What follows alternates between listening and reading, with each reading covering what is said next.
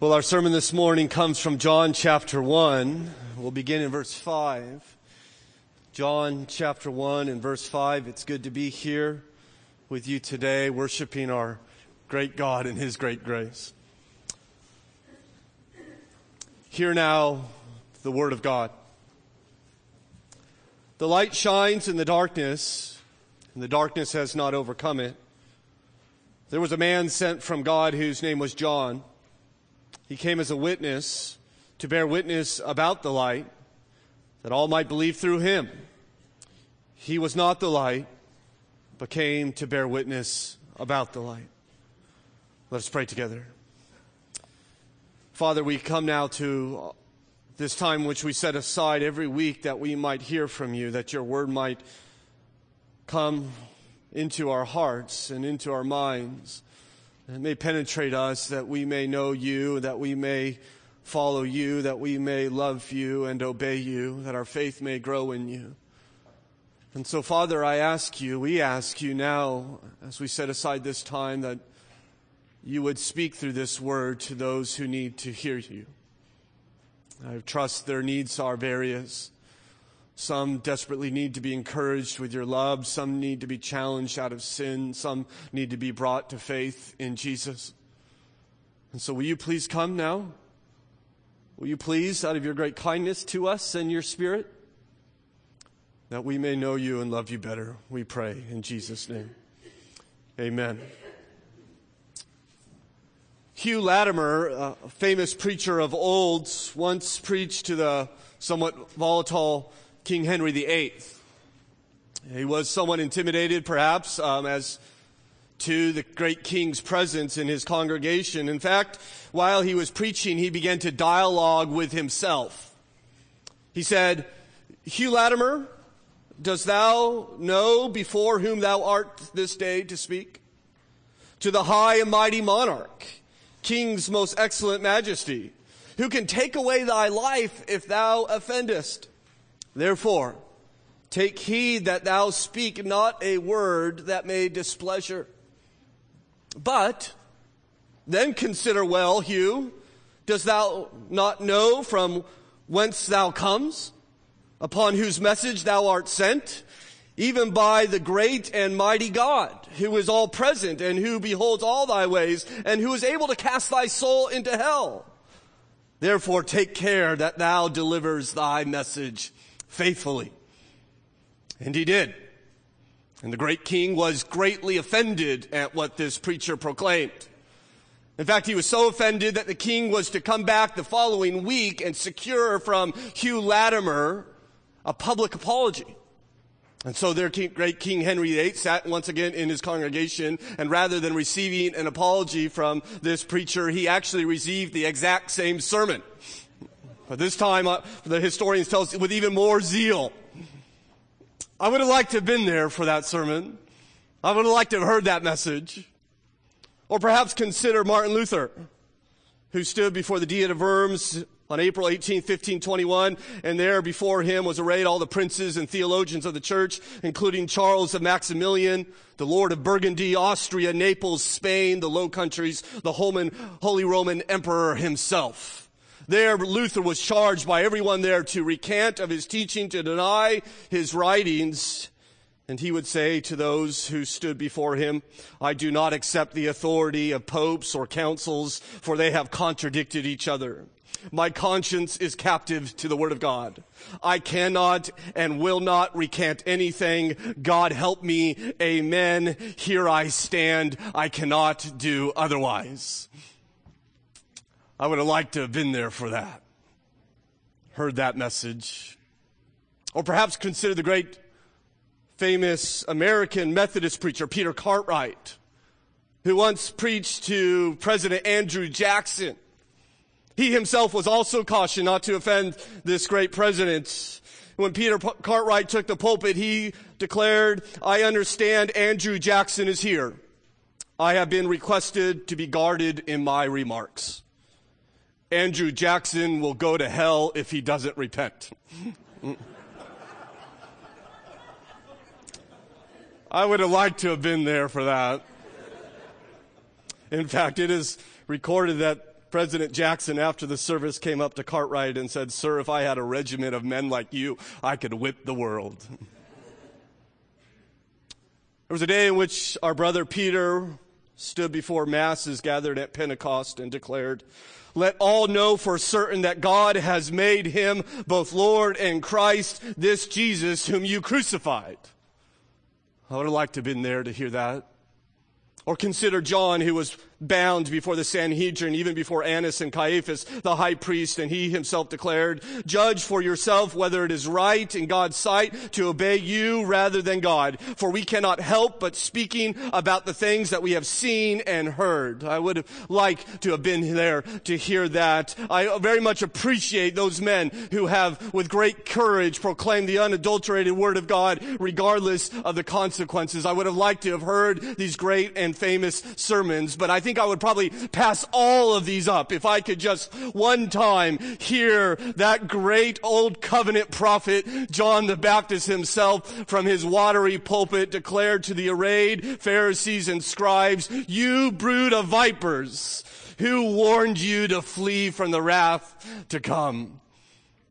I want to talk to you about this man named John. We call him John the Baptist, although he's never referred to as such in this gospel. In fact, I think he's probably would be better known to us as John the Witness. You notice in verse 7, the Bible says he came as a witness and to bear witness about the light. And again in verse 8, he was not the light, but he came to bear witness about the light.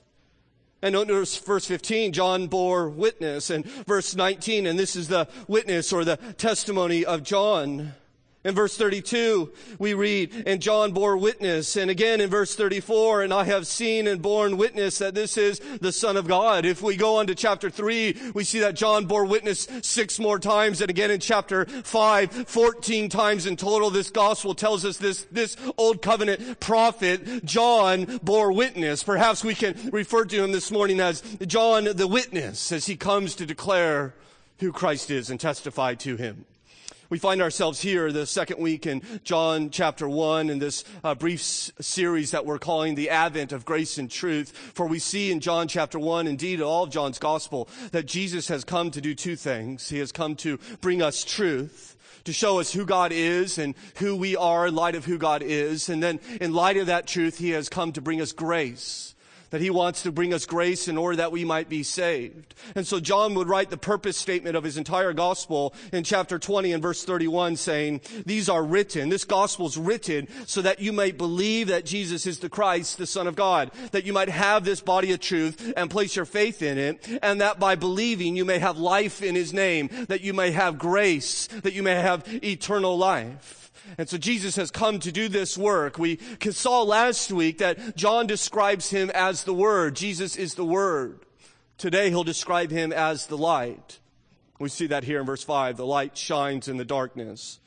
And so let's consider this morning that the light has come. We see three truths about this text. I think the, first of all, the light shines in the darkness. Secondly, the light is shared by witnesses. And thirdly, the light is received through faith.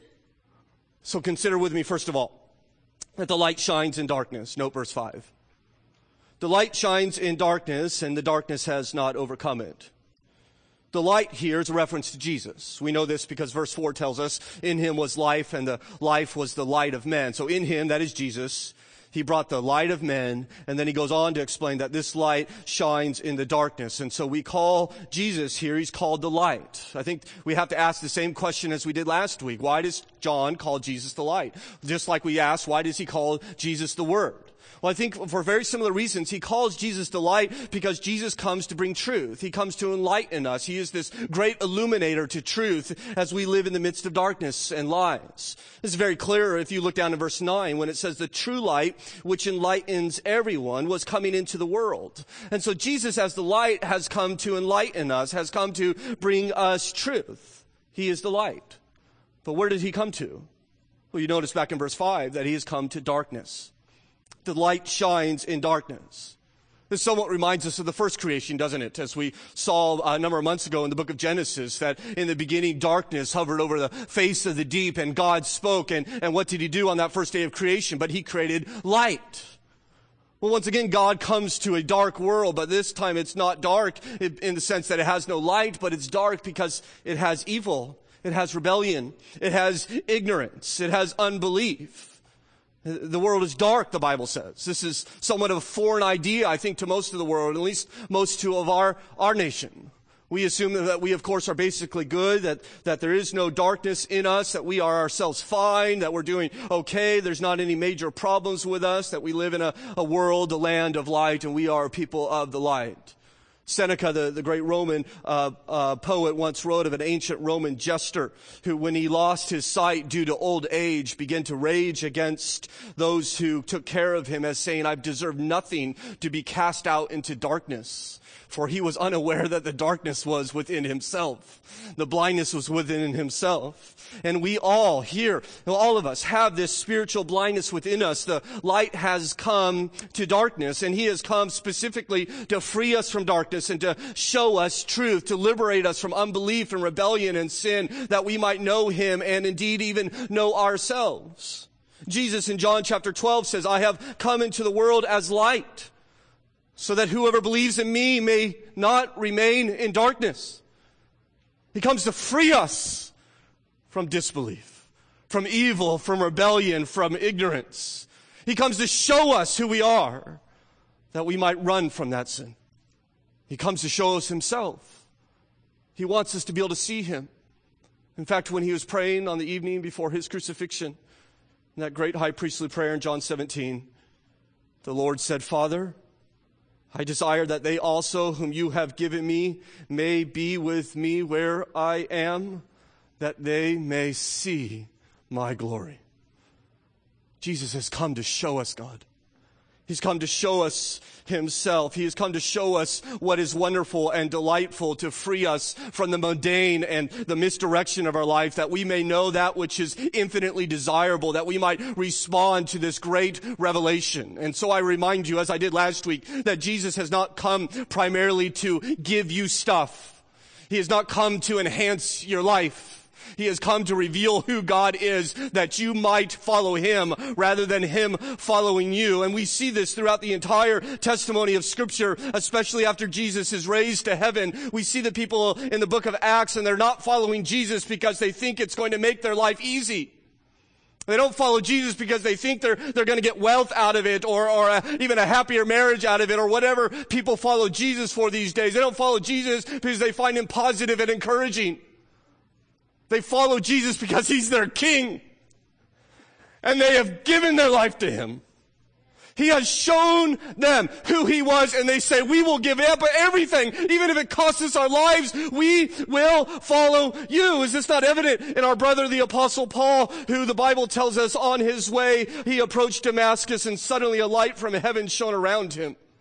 And that light was the, was the revelation of Jesus. And in response to this, Paul says, whatever I've worked for all my life, whatever I've gained, I now consider rubbish. It's trash in order that I may have this one thing, in order that I might gain Christ. I want Christ. I've seen Christ. And now everything else is rubbish to me. I want Jesus.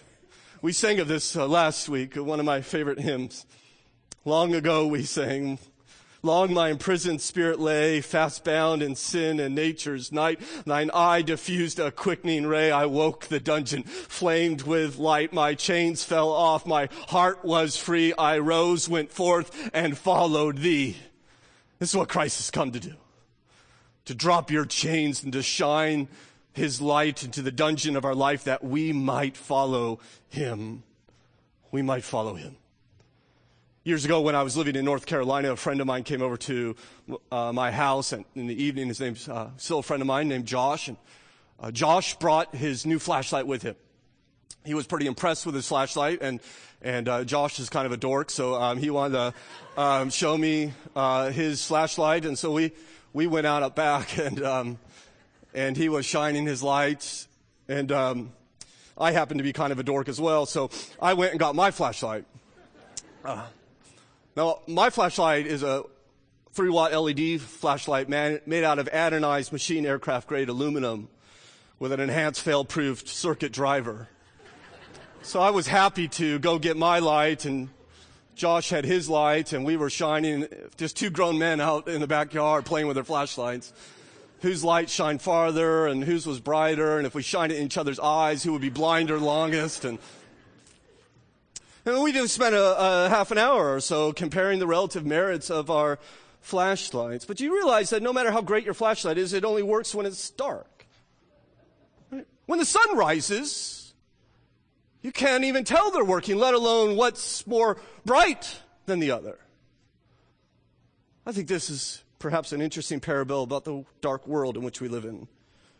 You see, we live with darkness and we go about our days comparing the relative merits in each other's lives. Who has the nicer house or the more successful career? Who's more worthy of praise? And we think, well, this guy's doing well and this guy's not. And we kind of put ourselves in order and we, we go or spend our lives trying to get ahead and maybe catch up with this guy and that guy. It's like a couple of dorks out back playing with their flashlights, and when the sun rises, we no longer care all of these things in which we held so dear fade away in the brilliance of the majesty of Jesus Christ. And we no longer care about these things for we have Christ. He has come to show us that He is the one true great thing. He has come to show us that He has created you to find your delight in Him. He is the light that comes to darkness to shine His brilliance upon us. His majesty. And amazingly enough, even though he is great and glorious and worthy of all of our delight, you notice verse 5 that the darkness opposed him. And the darkness, it says, was not over, uh, has, has not overcome it. Well, some of your translations may say, has not understood it. I think they're probably both true. the, the, people of this world, they didn't understand him. They didn't get it. They, they didn't understand what he was trying to teach them or show them, and therefore they, they tried to overcome him. In other words, there was opposition. It was failed opposition, right? The darkness has not overcome it, but there was opposition nevertheless.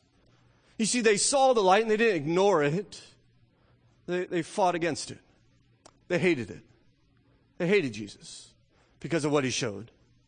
In fact, he'll tell us in John chapter 3, you might want to turn over there. Why is it that light opposes him? Why is it the light tries to overcome him?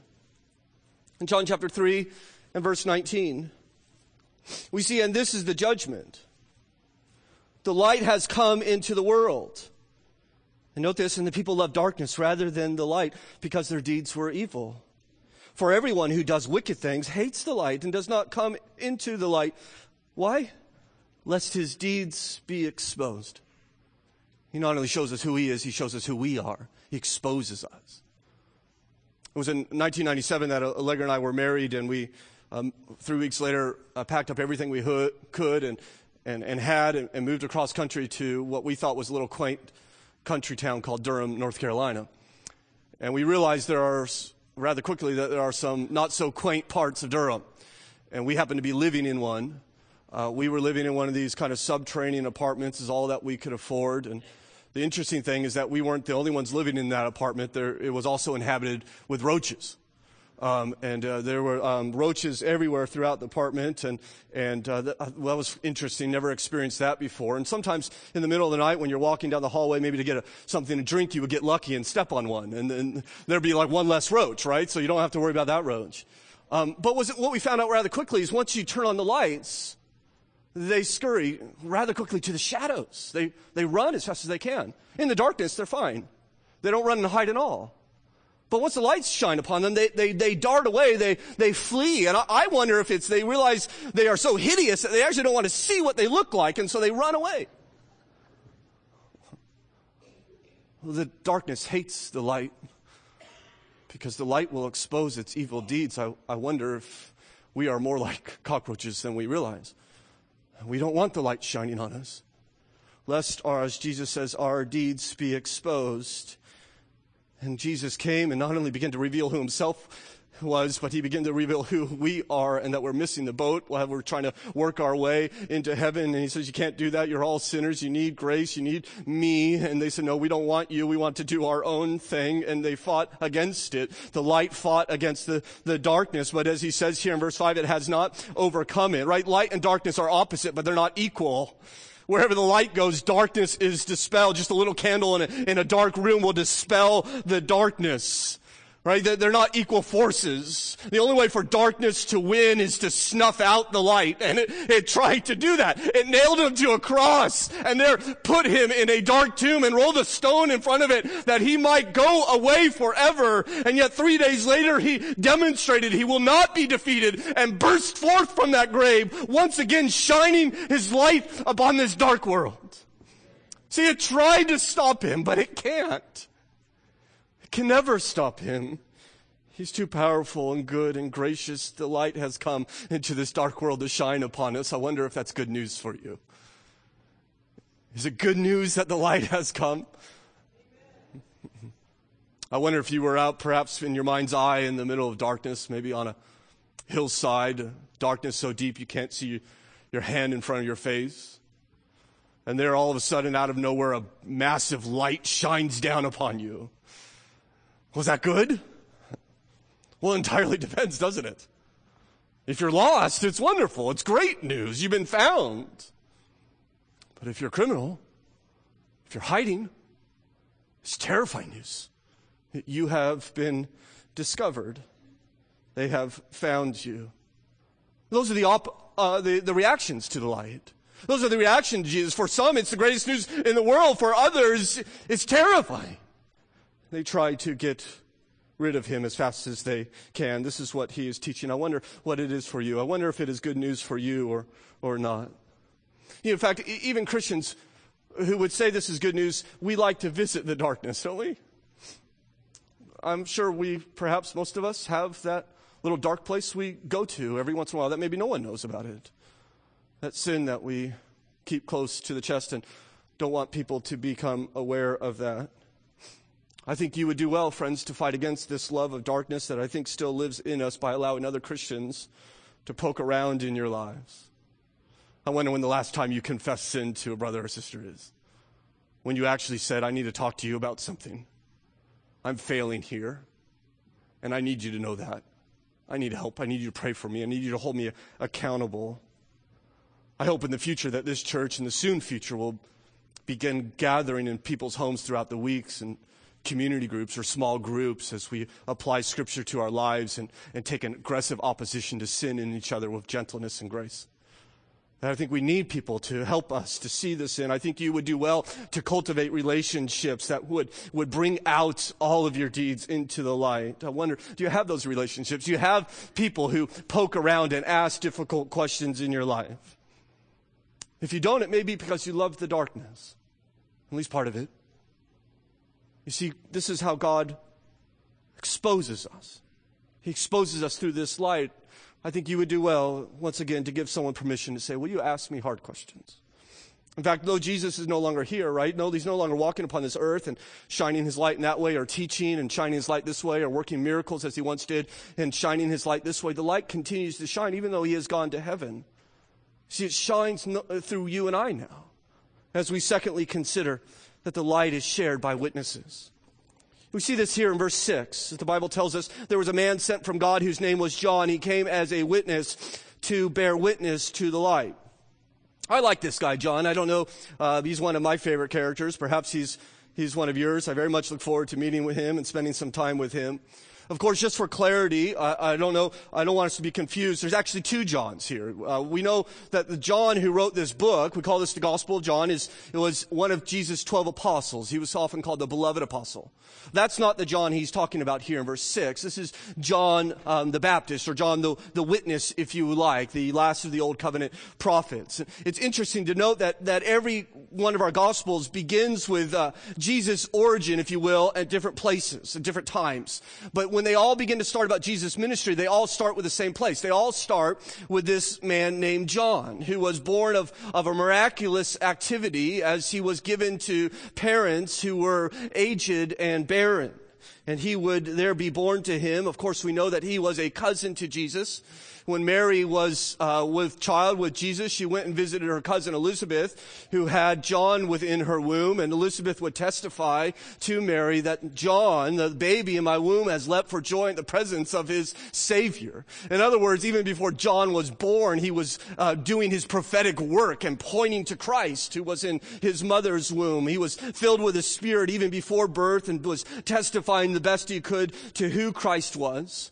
Once he was born, he became a Nazarite, which meant he took a vow to do three things. One, to never drink alcohol. Number two, never to cut his hair. And number three, never to touch a dead body, which I think is a good commitment. I'm kind of on board with that one.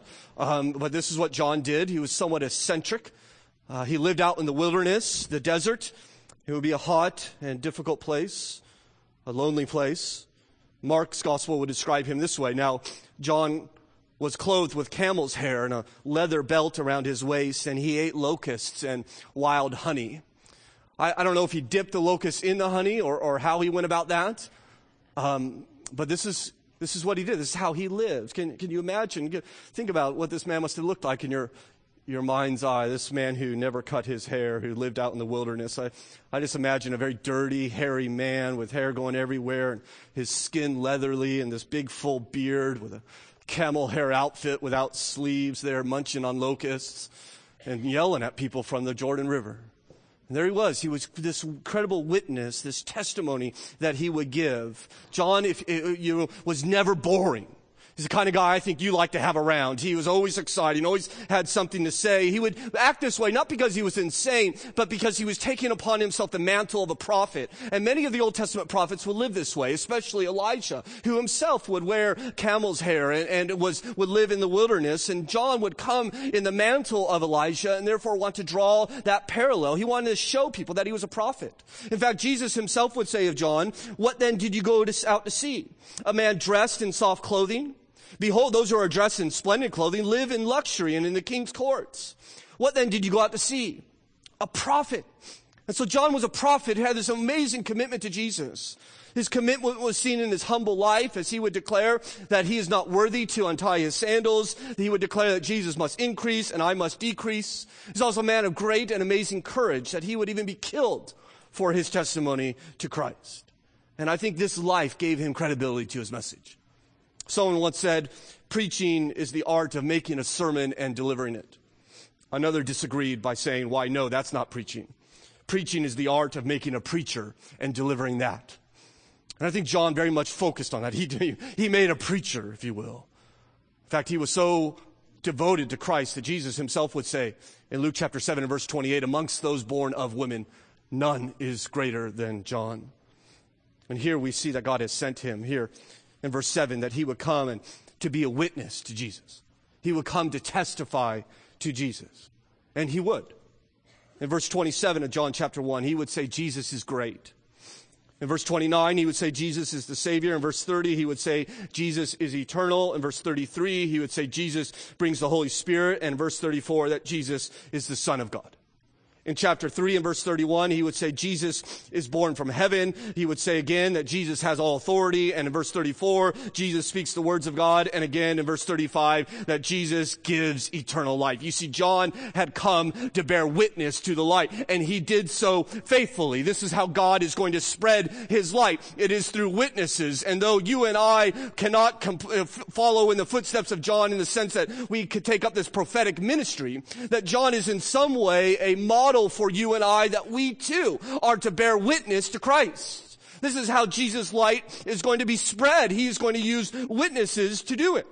In fact, I find this little paragraph here about John the Witness very interesting. For you know, verse 5, he's talking about the light. The light shines in the darkness, referring to Jesus. And then down in verse 9, he says the true light, which enlightens everyone, was coming into the world. So verse 5, he says Jesus is the light. Verse 9, he says Jesus in the light. But right in the middle, he has this very awkward passage about this other guy who's not Jesus at all, John.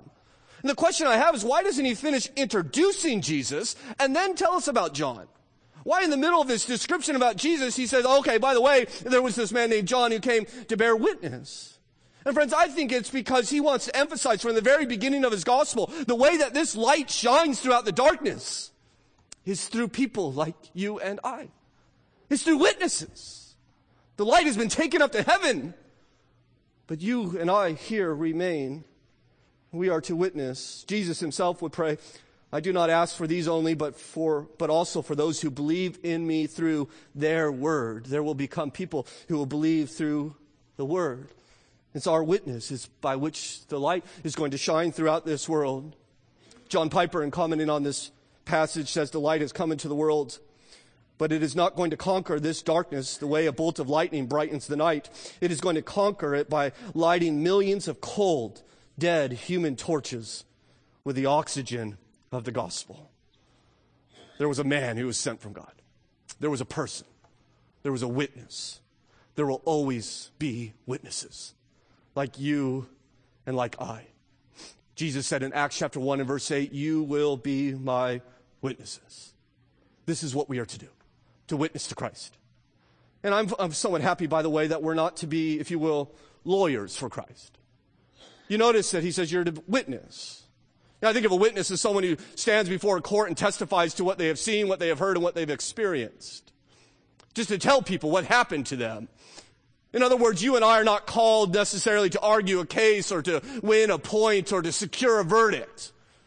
We're simply called to testify to what we have seen, what we have heard, and what we have experienced through Jesus Christ. We are to take the witness stand and say, this is what I know about Jesus. This is what he has done in my life. We are to speak about that which has changed us. And you do this all the time. You speak about the new restaurant you went to. You speak about the, the your favorite movie that you enjoy. We constantly, us men, are constantly speaking about our sports teams. We are to, how much more should we be speaking about Christ? Testifying to Him, Him who has changed our life. We are to be His witnesses. But just in case we begin to think, well, it all depends upon us, I want you to see the sovereignty of God here in verse 6 when it says there was a man sent from God. You see that? That God is not just a saving God, but He is a sending God. God is going to use these witnesses. In fact, He's going to be active in sending these witnesses in order that His will would be accomplished. That He sends Jesus and He also sends forth people like John and people like you and people like me to bear witness. Jesus would teach us to pray pray earnestly to the Lord of the harvest to send out laborers into the harvest. He would say in John chapter 20, as the Father has sent me, even now I am sending you. He would speak to Paul in Acts 22 saying, go, for I will send you far away to the Gentiles. You see, God is a saving God and God is a sending God. He just does not simply provide a way of salvation and tell the world, okay, good luck on finding it. No, He sends people who would witness and testify to this plan, this opportunity of salvation. You, friends, me and you are to be witnesses to Christ. I hope that perhaps God, through this text, would, would burden you with this desire. He would begin to work in your hearts a willingness to be like our brother Isaiah, who said, Okay, Lord, send me. Send me. I want to testify to what you have done in my life, to what you are doing in my life. And there's some people, of course, that he will send to the nations, won't he? In fact, through the Southern Baptist convention, he has sent 5,000 foreign missionaries to some of the darkest places in the world. He's sending people across this world. We have an opportunity, by the way, to support that work next week as we begin to collect our Lottie Moon Christmas offering, that we may support our missionaries who are being sent by God, that they may witness to the light.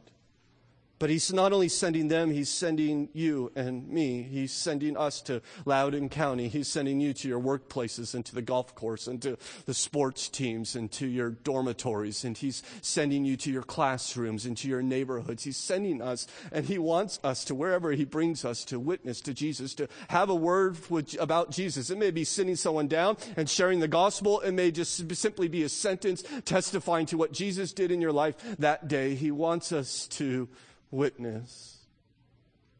Don't you want this for yourself? Don't, don't you want, when, you when your life is over, the, the race is run, don't you want there to be hundreds of people who would say, There was a man sent by God, and his name was Stephen? That's what I want. Don't you want some young woman to look back 10 years to when she was a teenager and say, There was a woman sent by God to me 10 years ago, and her name was your name. Don't you want your neighbor perhaps to look back on his life a year from now and say, you know, there was a man sent from God, and his name was your name? Don't you want there in maybe a decade or two, there to be an unreached people group who now have bowed their knee to Jesus and for them to say, there were brothers and sisters, men and women sent by God and they call themselves Hamilton Baptist Church. He wants to send us. He wants us to bear witness to Jesus. Why then will we keep our mouths quiet? Why will we keep our tongues still when we have been asked by God to testify to Christ? Has He done anything in your life worth testifying about? What a great honor it is that we may witness to our Lord.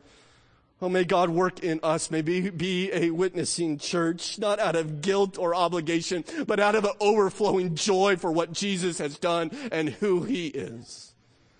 We do so, as we see lastly and quickly, in order that the light, because the light is received through faith. You see what John is doing here. And we read on in verse 7 that all might believe through him. See, this is the witness. He, he's witnessing in order to bring out faith. See, believe through who? Through John. They're going to believe through John. And so John's certainly going to want lives changed and sin repented of. But ultimately what John is preaching for is he wants faith. He's after faith and, and belief. He's sent by God to secure that, that people may hear his testimony and that they too would believe in Jesus. This is uh, the first mention of faith in John's gospel. He'll mention it almost a hundred times. I know I've read this verse to you a number of times, but it, he will mention it once again in John 20 and verse 31, saying, These are written so that you may believe that Jesus is the Christ, the Son of God, and that by believing you may have life. He goes on in verse 8, he says, He was not the light, but he came to bear witness about the light. That's somewhat redundant, isn't it? I mean, we already said in verse 7 that he came to bear witness about the light. What then does verse 8 add? Why does he put that here? Well, the only thing I could uh, identify which is unique in verse 8 that isn't said in verse 7 is that first phrase when it says, he, he was not the light. He wants to testify, just to be clear, that though John was pretty popular in his day, he was not the light that he has come to testify to. In fact, this is not the only time that John does this. You look down in verse 19. It says, and this is the testimony of John when the Jews sent priests and Levites from Jerusalem to ask him, who are you? He confessed and did not deny, but confessed, I am not the Christ. So that was said about him in verse 8. Now he himself is saying it rather emphatically. In fact, he would go on and they asked him, what then are you? Are you Elijah? He said, I am not. Are you the prophet? And he answered, no. And again in verse 26, John answered them saying, I baptize you with water, but among you stands one you do not know. Even who, who comes after me, the strap of whose sandal I am not worthy to untie. I'm not the light. I am not the Christ. I'm not Elijah. I'm not the prophet. I'm not even worthy to untie his sandals. In fact, look over in John chapter 3 when, when all of the disciples in which John had accumulated are now leaving him. They're going to the church down the street, to Jesus' church. They're all getting up and, and taking off. And some of those who remain with John say, John, aren't you concerned about this? Uh, everybody's leaving you. All your disciples and, and followers are, are leaving you. Notice what he says in John chapter 30, John chapter 3, excuse me, in verse 28. He said, you yourselves bear witness that I have said, I am not the Christ, but I have been sent before him. The one who is the bride is the bridegroom, the friend of the bridegroom, who stands and hears him, rejoices greatly at the bridegroom's voice. Therefore, this joy of mine is now complete. He must increase, but I must decrease. I'm not the light. He is the light. I cannot save. Only He can save. I cannot heal. Only He can heal. I cannot uh, uh, restore. Only He can restore you. He points to Jesus, points to Jesus, points to Jesus that we might believe in Jesus. He lives for the glory of another. He lives to hallow His name and not His own. You see, that is why we are created to honor and to glorify God, that we would find our joy and delight not in our own glory, not in our own advance, our own achievement, but in the glory and the magnification of God Himself. This is what we are called to do. We are called to be an assembly of people who will point away from us and point to Christ, as how John describes himself. In fact, one last passage just before we end. You notice what uh, verse 22, these individuals persist back in chapter 1, and they want to really know who John is or who John thinks he is. And so they said to them, Who are you? We need to give an answer to those who sent us. what do you say about yourself? So what will John say? Verse 23. He said, I am the voice of the one crying out in the wilderness. Make straight the way of the Lord, as the prophet Isaiah said. He's a voice. That's what he is. He's a witness. One who will testify. One who does not exalt himself but Christ. This is our calling. This is why God has redeemed you, Christian. In fact, the Bible says in 1 Peter chapter 2 that you are one, a chosen race. You are two, a royal priesthood. You are three, a holy nation. You are four, a people for his own possession. Why? So that you may proclaim the excellencies of him who called you out of darkness into his marvelous light. And so I wonder, to whom has God called you to witness? To whom has God called you to bear testimony? Maybe it's someone you work with, maybe it's someone you go to school with, maybe it is your neighbor.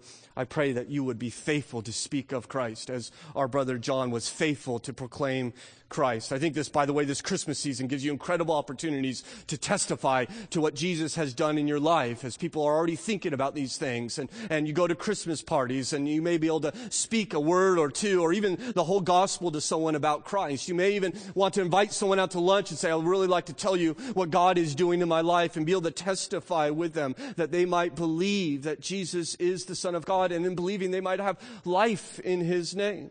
In fact, what we've even tried to help you with this, you're going to find out on the welcome desk in the foyer these invite cards. We've made many, many of them. Grab 10, grab 20, grab as many as you want. These are cards that are going to invite people to our Advent services and to the Christmas cantata and the Christmas Eve service. And we want to just give you a simple tool. You pass this on to your waitress. You could give this to your neighbors. In fact, uh, we plan to bake cookies for our neighbors. Um, by we, I mean Allegra plans to bake cookies. And and uh, we're, she's gonna, she, we, someone is going to go around and give cookies to our neighbors and say, well, listen, we would like to, in this Christmas season, invite you to Hamilton Baptist Church. If you don't have a church home, we would love for you to come and worship with us. You're welcome. And just simply hand that out to them that we might begin to more faithfully testify to Christ and we might witness to him.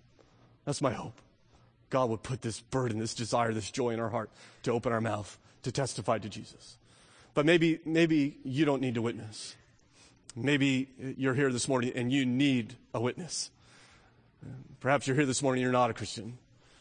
As I mentioned at the beginning, we're delighted that you're here. I hope you uh, found us welcoming. I hope you have found God's Spirit here. But may I tell you, based upon the authority of God's Word, that you may not enter into heaven after death based upon your own good deeds or keeping the Ten Commandments or any other lists that you might hold dear.